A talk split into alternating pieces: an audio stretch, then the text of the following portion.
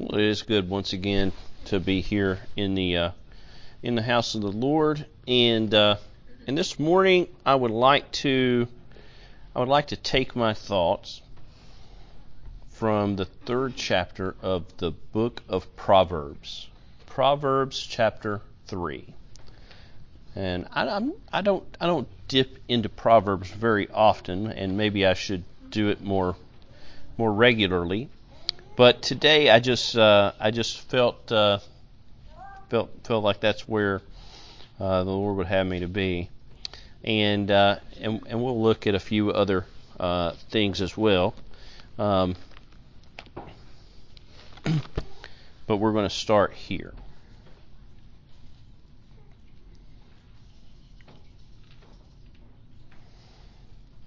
My son, forget not my law but let thine heart keep my commandments. For length of days and long life and peace shall they add to thee. Let not mercy and truth forsake thee. Bind them about thy neck. Write them upon the table of thine heart. So shalt thou find favor and good understanding in the sight of God and man. Trust in the Lord with all thine heart, and lean not unto thine own understanding. In all thy ways acknowledge him, and he shall direct thy paths. Be not wise in thine own eyes, fear the Lord, and depart from evil.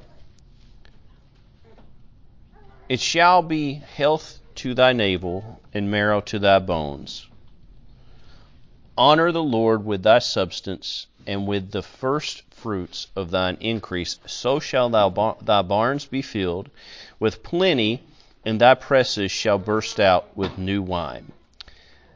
My son, despise not the chastening of the Lord, neither be weary of his correction. For whom the Lord loveth, he correcteth, even as a father the son in whom he delighteth. And uh, I'd like to stop right there. I'd like to stop right there. That's the first 12 verses of the third chapter of the book of Proverbs. And and and I'd like I'd like for us to to take for a, the, our main thought is going to come from the middle of that. It's going to be trust in the Lord with all thine heart. Trust in the Lord with all thine heart. And uh, and and that's one of the things uh, we were talking a, a, little while ago about uh, about Brother Dallas Wheat uh, and his passing away. Uh, this is one of his one of the most quoted verses I can remember him saying. Uh, he would always use this verse: "Trust in the Lord with all thine heart, and lean not to thine own understanding." And uh, and so we're going to look at that for just a moment, uh, and and we're going to make note of a couple things here in this third chapter of Proverbs. And, and the first thing is is, is how how the uh, how the writer, how the uh, which I believe it was, I believe Solomon was credited with writing Proverbs, or right? No, maybe not all of them, but he's he's partially credited for writing, or generally credited for writing a, a, a large portion uh, of the book of Proverbs. And and so uh, he he starts this out. This this third chapter starts out, and, and it says, "My son, forget not my law."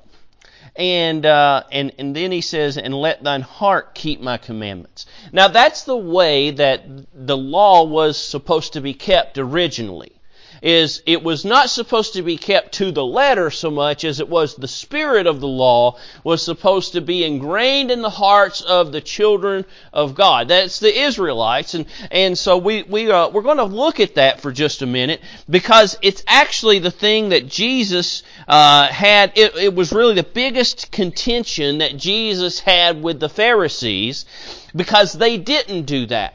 Now, in the 22nd, uh, or sorry, the 23rd verse, of Matthew 23. This is Jesus talking uh, about the Pharisees, and he says, Woe unto you, scribes and Pharisees, and he's saying this to them, and he says, Hypocrites, right?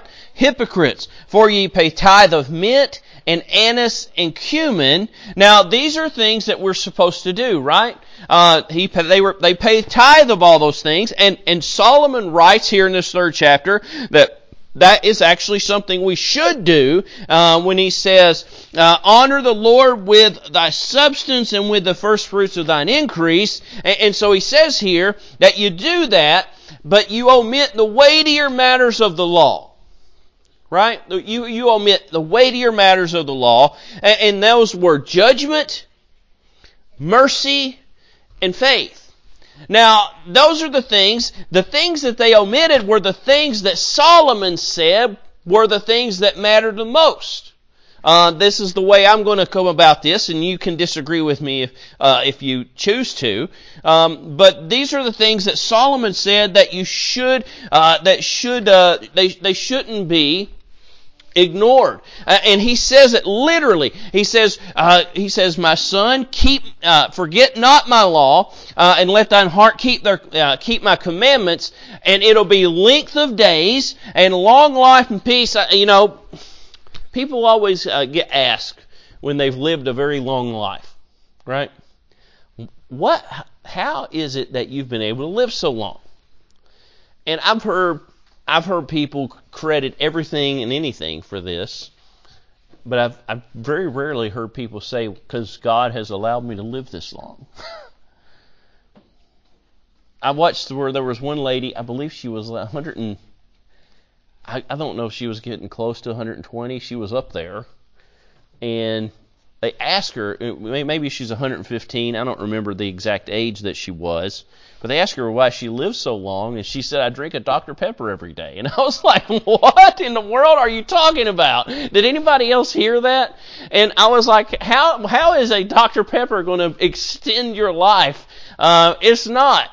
And, uh, and so it's God. If we're going to live a long life, a full life, uh, it's going to be because God has been with us and, and we've been with him. Uh, and, and that's what he says here. Uh, Solomon says that, uh, uh that if you keep the, the law and you, and you, uh, and you don't forget it, um, but not legalist, not in a legalistic way, because he's going to touch on this here. He says, let not mercy and truth forsake thee. Now that word mercy can be looked at as loving kindness, right? Uh, let not loving kindness uh, and then that word here in this verse it says uh, that's translated as truth can also be looked at as trustworthiness, right?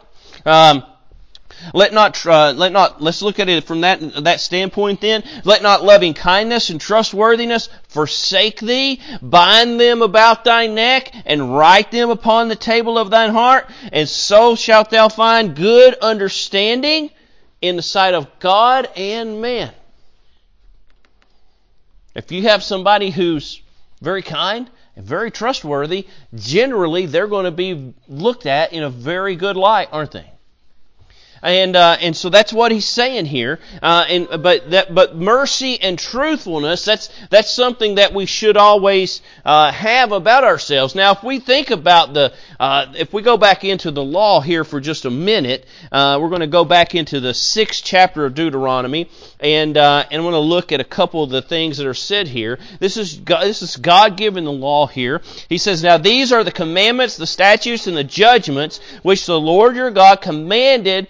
Uh, to uh, commanded to teach you that you might do them in the land whither you go to possess it, that thou mightest fear the Lord thy God, to keep all of his statutes and his commandments which I command thee, thou and thy son and thy son's son, all the days of thy life, that they may be prolonged. Now there's a tendency, actually there's not a tendency, there is an inclination in the Christian realm today, right? Uh, or if we want to use this word, in, in greater Christendom, there is such a temptation to go back into the Old Testament and to study the law and, and to start saying, well, as Christians, it's our obligation and it's our duty to keep the whole law. No, it wasn't. No, it's not. Who was the law given to? The law was given to the Jews, wasn't it? It was given to the Israelites uh, there at Mount Sinai through the through Moses. Through Moses. The law was given to them, and, and, and, it was not given to any of those other nations that were in the world at the time. None of the Gentile nations. Jesus made a point of pointing this out when he spoke of the Gentile nations and he says, those that are without the law, right? When they do the things which are contained in the law, become a law unto themselves. And so he's talking to people who have looked at the law and they have become so mentally focused on the law that the way that they believe they're going to worship God is with their mind and not with their heart.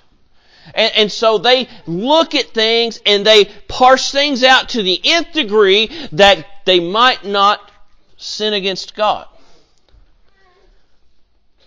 But Jesus told the Pharisees and the scribes, but you omit the weightier matters of the law.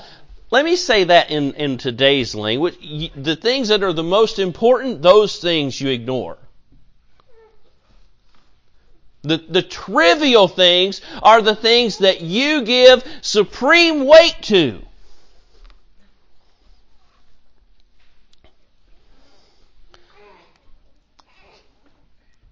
Now let's, let's, let's look here. He says, Hear therefore, O Israel, and observe to do it, that it may be well with thee, and that ye may increase mightily as the Lord God of thy fathers hath promised thee in the land that floweth with milk and honey.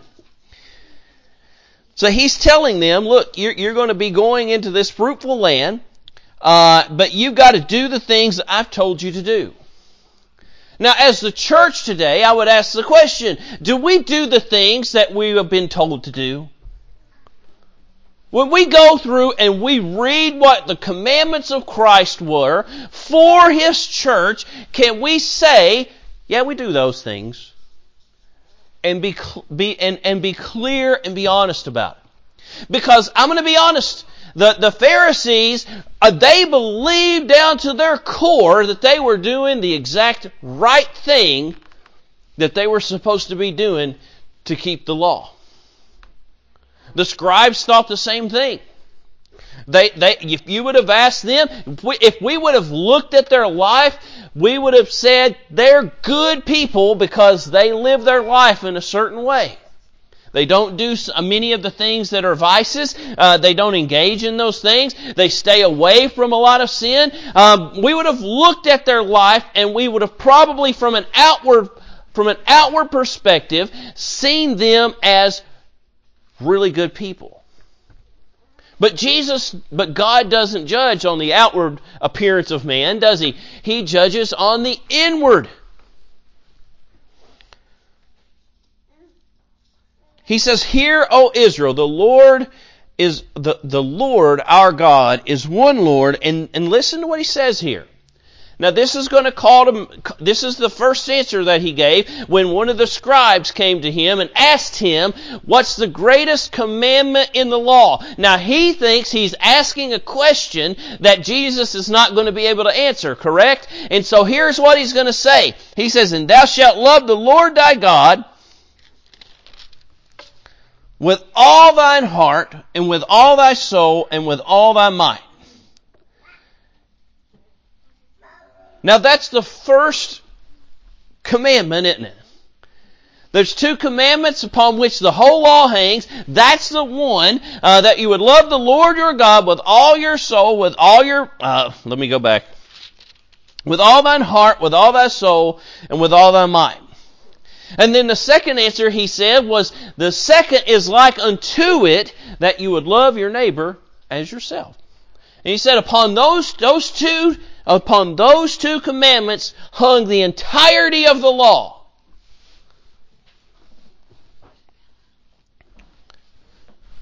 And Jesus, he basically said that you don't do these things. Now he's going to give them the, com- the commandment here. He says, "In these words which I command thee this day shall be shall be in thine heart." Now this is what I'm thankful for today. That that in the in the age of the new covenant, right? Where does where does the, where are the laws written? On your heart, correct? I will I will write them upon their heart. And uh, and so we look here, and he says it says this. And these words which I command thee this day shall be in thine heart. And thou shalt listen. Here's here's what we need, folks.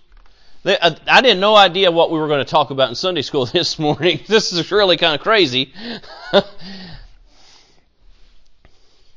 I talked to Brother Carter between Sunday school and the worship service. And I said, there's two problems that I see. What was the first one? the, the first one was uh, was this, the the the, the general change in society, right? But we always have this inclination to want to look at the younger people, and we want to blame the younger people. We want to we want to say, well, here's why the church isn't really effective. Here's why it's not full. Here's why it's not influential anymore. It's because the church is not important to young people. Why is that? Anybody want to take a stab? What's the next thing that God's going to say? The, the, the, answer was the parents didn't teach them it was important. Here you go. And thou shalt teach them diligently unto thy children. Teach them diligently unto thy children. Folks, if, if you think your kids are going to learn through osmosis that it is important to worship the Lord, that it is important to go to church, that those spiritual things are greater than the material things of this world, if you think they're going to learn it just through, just through sheer osmosis, you've got another thing coming. There is a reason that God is so repetitive in Scripture, because we have to be told again and again and again again and again and again, and even then, a lot of times we don't get it. We don't understand it, or we just ignore it. And so he has a warning here, doesn't he? He gave a warning. Uh, and he, we're going to get into that in just a minute. He says, And thou shalt teach them diligently to thy children, and shalt talk of them when thou sittest in thine house. How many of us, when we sit in our house, what do we talk about? Anything other than the Lord, don't we? If we're being honest, anything other than the Lord.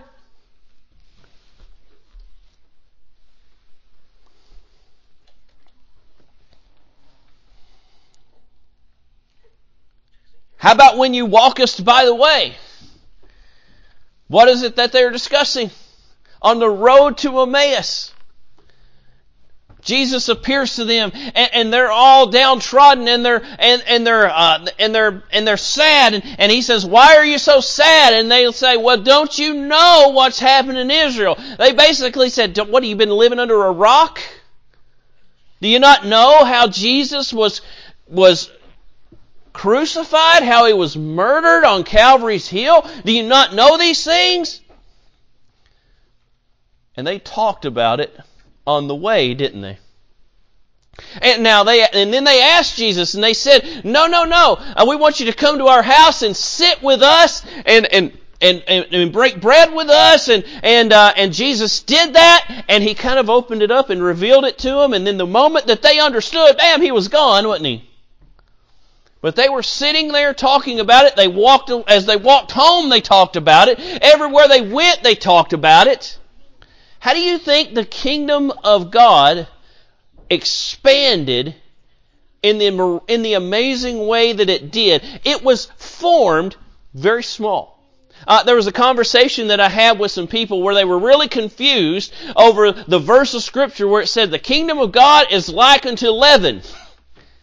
And they said, well, no, wait, no, no, no. They said that there was a guy who's saying, no, no, this cannot be uh, in a positive sense. I, and I was telling this guy, this is the only instance in Scripture, I'm pretty sure, where you will hear leaven spoken of and it will be referred to in a positive sense. I said it makes no sense for you to say that the leaven here is sin when you're going to, uh, so should I look at this verse of scripture and say, so the kingdom of God is like unto sin? I said, I don't think so. God hates sin. I don't think he's going to want sin prevalent in his kingdom. I said he's referring to the ability of yeast that when you put just a little bit in there, in the same manner when, in which Jesus said, a little leaven leaveneth the whole lump. Well, the little leaven leaveneth the whole lump, right? It's the same teaching, just in the opposite way. Uh, it expands and it grows, and, and that kingdom of God was planted and through the power of God, through the people of God, it conquered kingdoms. It conquered all those pagan kingdoms. We look today at the gospel and we look at the scriptures and we look at the church and we don't see a kingdom in which Jesus Christ said that the gates of hell shall not prevail against it. We look and we see something that's as if it's old and decaying. Folks, the gospel is just as relevant today. I argue more so because we are living in a much darker time than has been lived in in recent history. And I argue it's more relevant today, but it's got to be approached in truth. It's got to be approached uh, in the Spirit, the way that we expect to be worshipped, the, uh, the way that God expects to be worshipped, I should say. Uh, and we have to proclaim it that way. We can't walk up to people and, and say, well, yeah, but uh, we get too bogged down in trying to be wishy-washy about Scripture instead of just saying, this is what Scripture says.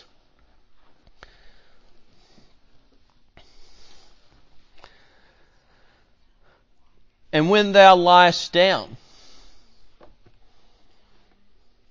and when thou risest up,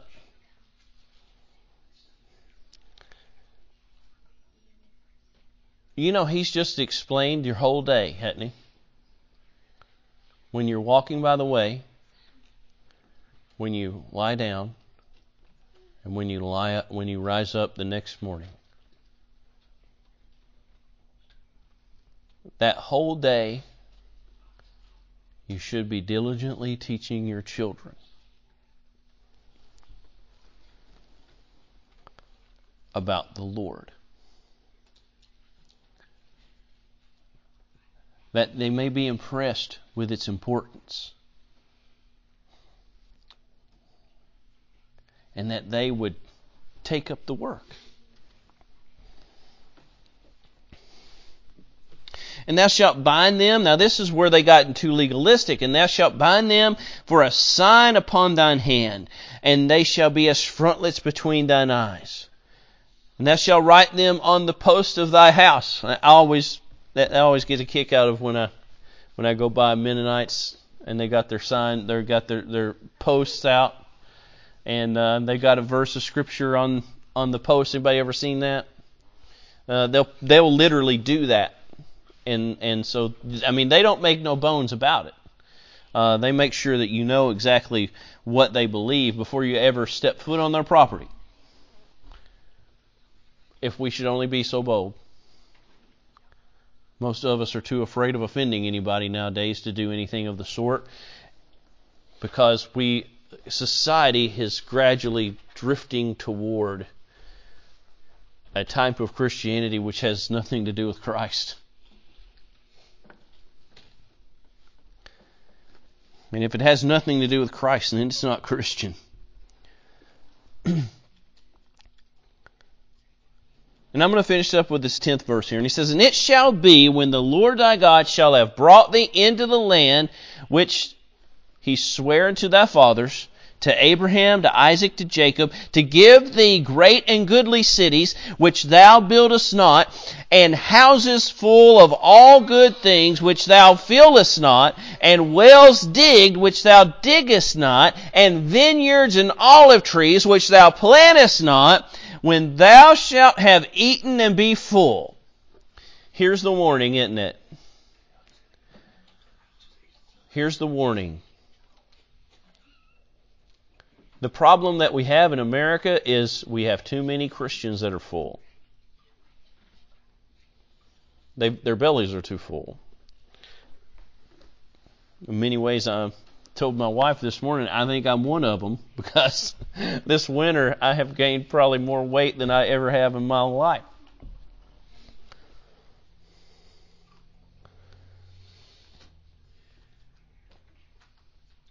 He says, "Then beware." Because you're you're in you're in the snares of a trap, aren't you? Then beware. Why? Lest thou forget the Lord. Lest thou forget the Lord. Remember what remember what he said over in the third proverb? My son, forget not my law, but let it let thine heart keep my commandments for length of days and long life and peace, and they shall add to thee. So shalt thou find favor and good understanding in the sight of God and man. Trust in the Lord with all thine heart. That's a verse that's easy to say and hard to do. Don't be so don't be so egotistical to think that you're doing everything perfectly. Because if you come and you say that I've done everything perfectly, I'm going to ask you a question. Did Moses do everything perfectly? And if you say yes, I'm going to know that you know you don't know any better, and that you probably think yourself that you, and that probably same thing pertains to yourself because Moses he wasn't allowed to enter into the promised land, was he? Because of sin. Trust in the Lord with all thine heart. Understand what God wants you to do. Understand what Christ has commanded us to do. And then do it. To him that, that knoweth to do good and doeth it not, to him it is sin. I'll never forget. I'll never forget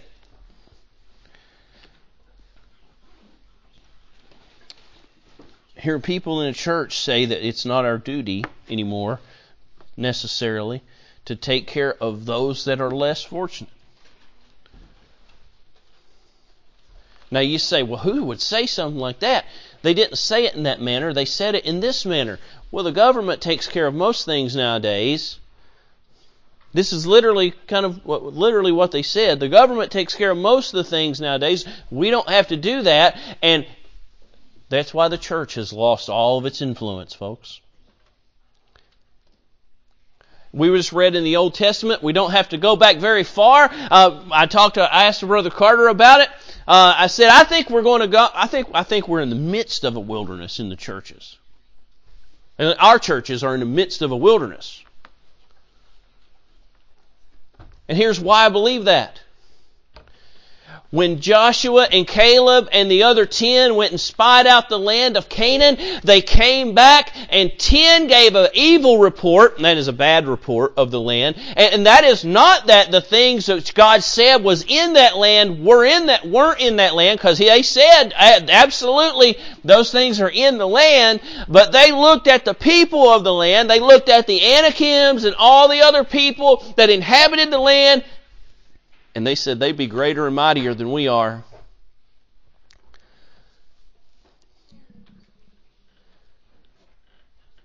It was stated in our Sunday school class that we're supposed to be going out into the highways and the hedges, but why don't we do that? Because we're too afraid that we'll be rejected, aren't we?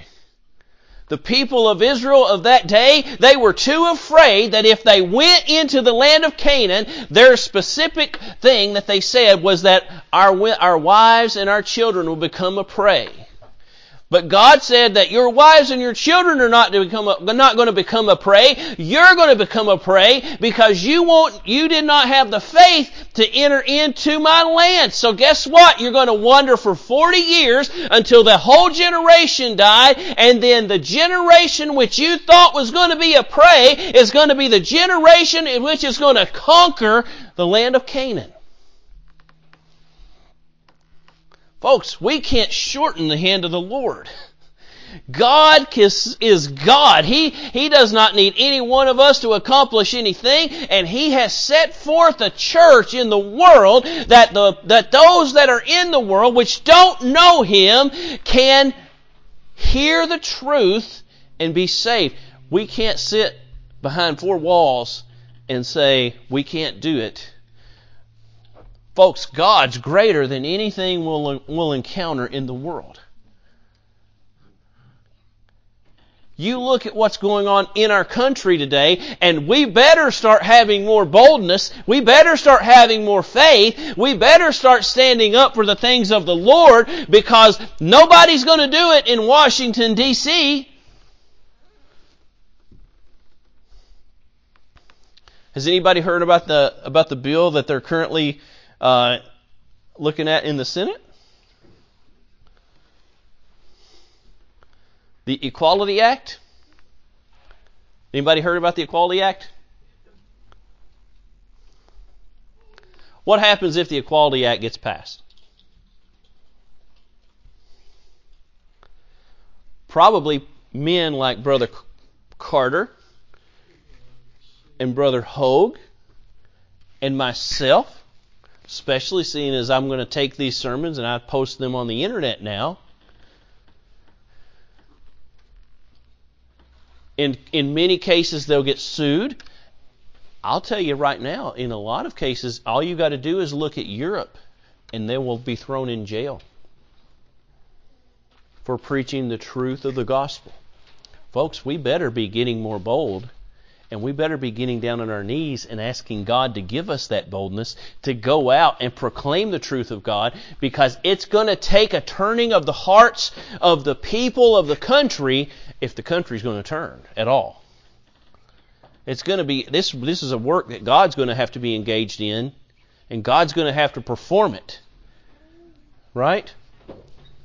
The children of Israel they conquered Canaan only because God went before them and drove out all of those inhabitants.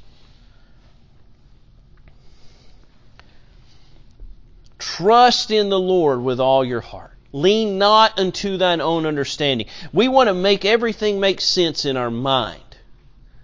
But we're supposed to walk by faith. Those two things don't correlate, do they? I don't think they do. In my personal opinion, you can think that they do, and that's perfectly fine. But in all thy ways acknowledge him, and he shall direct thy paths.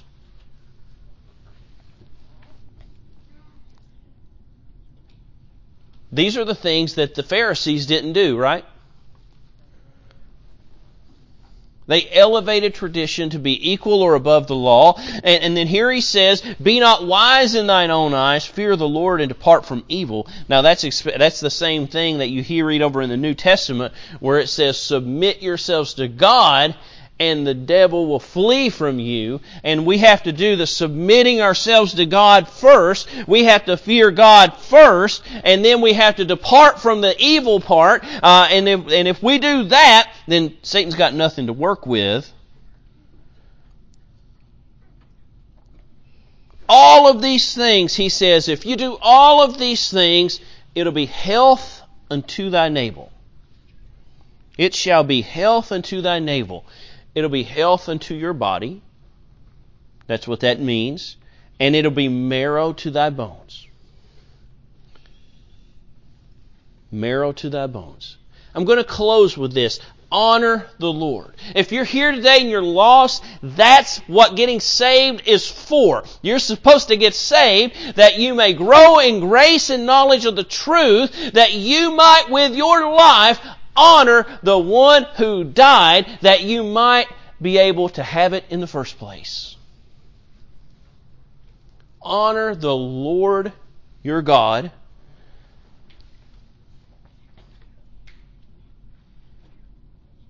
Honor the Lord with thy substance. Not part of thy substance, with all of thy substance. Honor the Lord. I, I think if we took this and we and we applied this and we said, does, do we do all of these things which Solomon told us to do? I think we probably would say we probably do some of them, but we probably don't do them to the degree that we should. And that's probably why we don't see the fruit that we want to see. We want to see the kingdom of God expand like that yeast expanded and it conquered kingdoms. I'm going to close with this. I believe it was Napoleon. I believe it was Napoleon Bonaparte. The first time he was exiled. Now, I don't know, I don't believe necessarily that he was saved given the things that he did in the course of his life. I wouldn't make a broad sweeping statement, but, you know, looking at that. But Napoleon Bonaparte had a thought. I read this quote that he that was accredited to him, and he said, because he had spent his whole life in the fog of war trying to conquer the world. And he said, There's a man who sat in a prison in Rome and without lifting a sword conquered the whole world. And he was referencing the work that Paul did when he was in Rome. Through the through the word, through the power of the word. This is why the, they say the pen is mightier than the sword. Through the power of the written word, Paul was able to convey the truth of the gospel and conquer pagan nations. Isn't that amazing? All you got to do is go to Daniel's vision, isn't it? Or not Daniel's vision, Nebuchadnezzar's vision of the of, of the of the of the of the statue with the gold head and the silver arms and chest, and I believe it was the brass belly and the iron legs, but its feet were iron and clay, representing the moral decay of the Roman Empire at the time of its fall, and it was broken down with a stone which was not hewn, right? Meaning it was a clean stone because in the law of the altar, God said, in the day that you take your tool and hit the rock, you've polluted it. So this is a rock that's a clean stone, it's a pure stone. It's Jesus that conquered them all through the power of the gospel. If we'll approach the gospel in that sense and in that light, we'll find ourselves, I believe, more effective. That's my message this morning, and I hope you got uh, hope you got something out of it. I really do. Um, let's stand and have a verse of song, a verse or two of song. Brother Williams.